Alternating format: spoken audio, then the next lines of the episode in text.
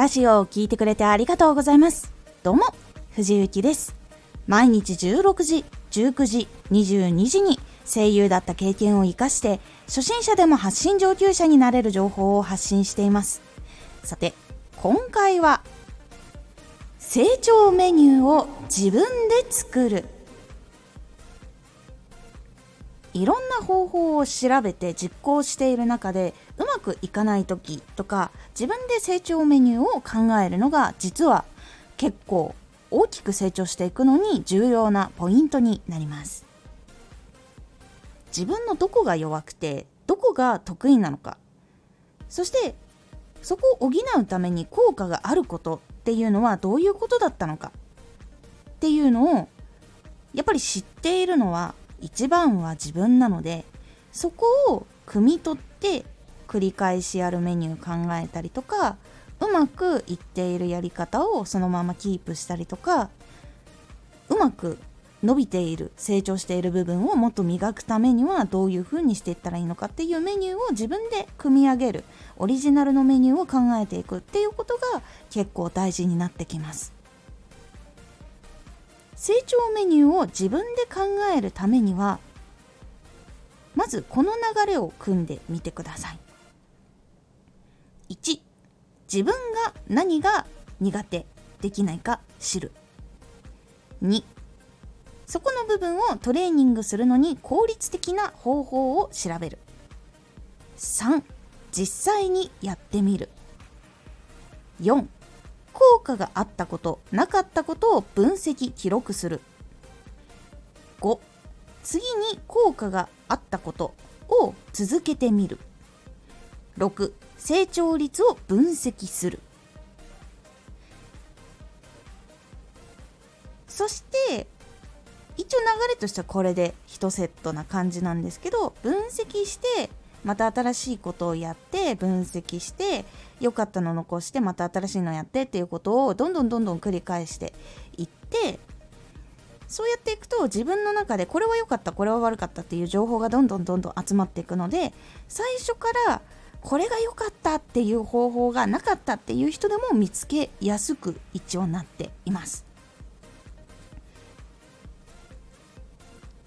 これは今苦手な部分でやったんですけど得意な部分っていうのでもやることができます。それは先ほど何ができないかを知るの一番最初の部分を何が得意かを知ってそれを伸ばすのに効率的なことを調べてやって分析やって分析を繰り返すっていう流れになりますこれをやっていくことで自分オリジナルのメニューとか自分に合った方法っていうのをどんどん集めることができてで集まってきた情報の中からこれとこれを組み合わせたらこれとこれは効果があったことだから自分の今やってることに効果があるかもしれないっていう成長メニューを自分でオリジナルでどんどん今度は考えていくことができるようになっていきます。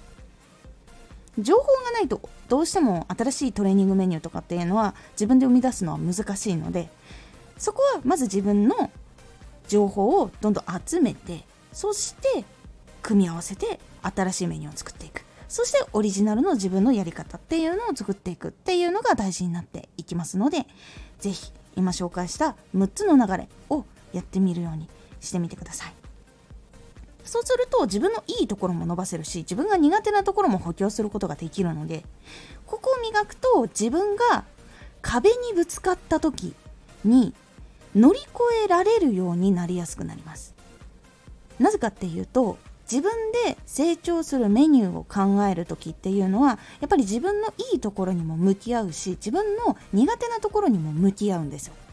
そしてこれを良くなるために自分でメニューを考えて実際にやって成長していくっていうところにたどり着くことができると困難が目の前に現れた時もどのように対処しようかっていうことを考えることができるようになるので結構挫折しにくくなります。挫折しにくくなるので壁が現れたとしてもこの先にまだ道があるっていうことを理解できるので乗り越えやすく結構なります。ここの部分も結構大事になりますので成長メニューを自分で考えてみる。そのための情報の集め方。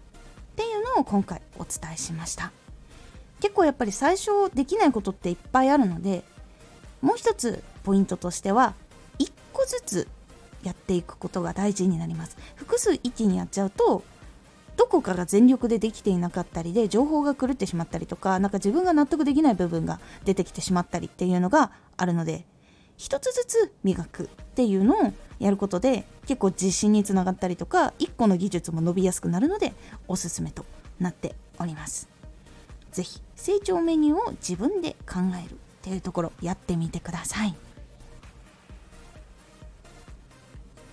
今回のおすすめラジオ。発信始めるときは発信アプリ選びが大事。発信を一番最初に始める時の本当に一番最初の部分発信アプリを選ぶ時にどうやって選んだらいいかっていうお話をしております。このラジオでは毎日16時、19時、22時に声優だった経験を活かして初心者でも発信上級者になれる情報を発信していますのでフォローしてお待ちください。毎週2回火曜日と土曜日に藤雪から本気で発信するあなたに送るマッチョなプレミアムラジオを公開しています。有益な内容をしっかり発信するあなただからこそ収益化してほしい。ラジオ活動を中心に新しい広がりにつながっていってほしい。毎週2回火曜日と土曜日。ぜひお聴きください。ツイッターもやってます。ツイッターでは活動している中で気がついたことや役に立ったことをお伝えしています。ぜひこちらもチェックしてみてね。コメントやレター、いつもありがとうございます。ではまた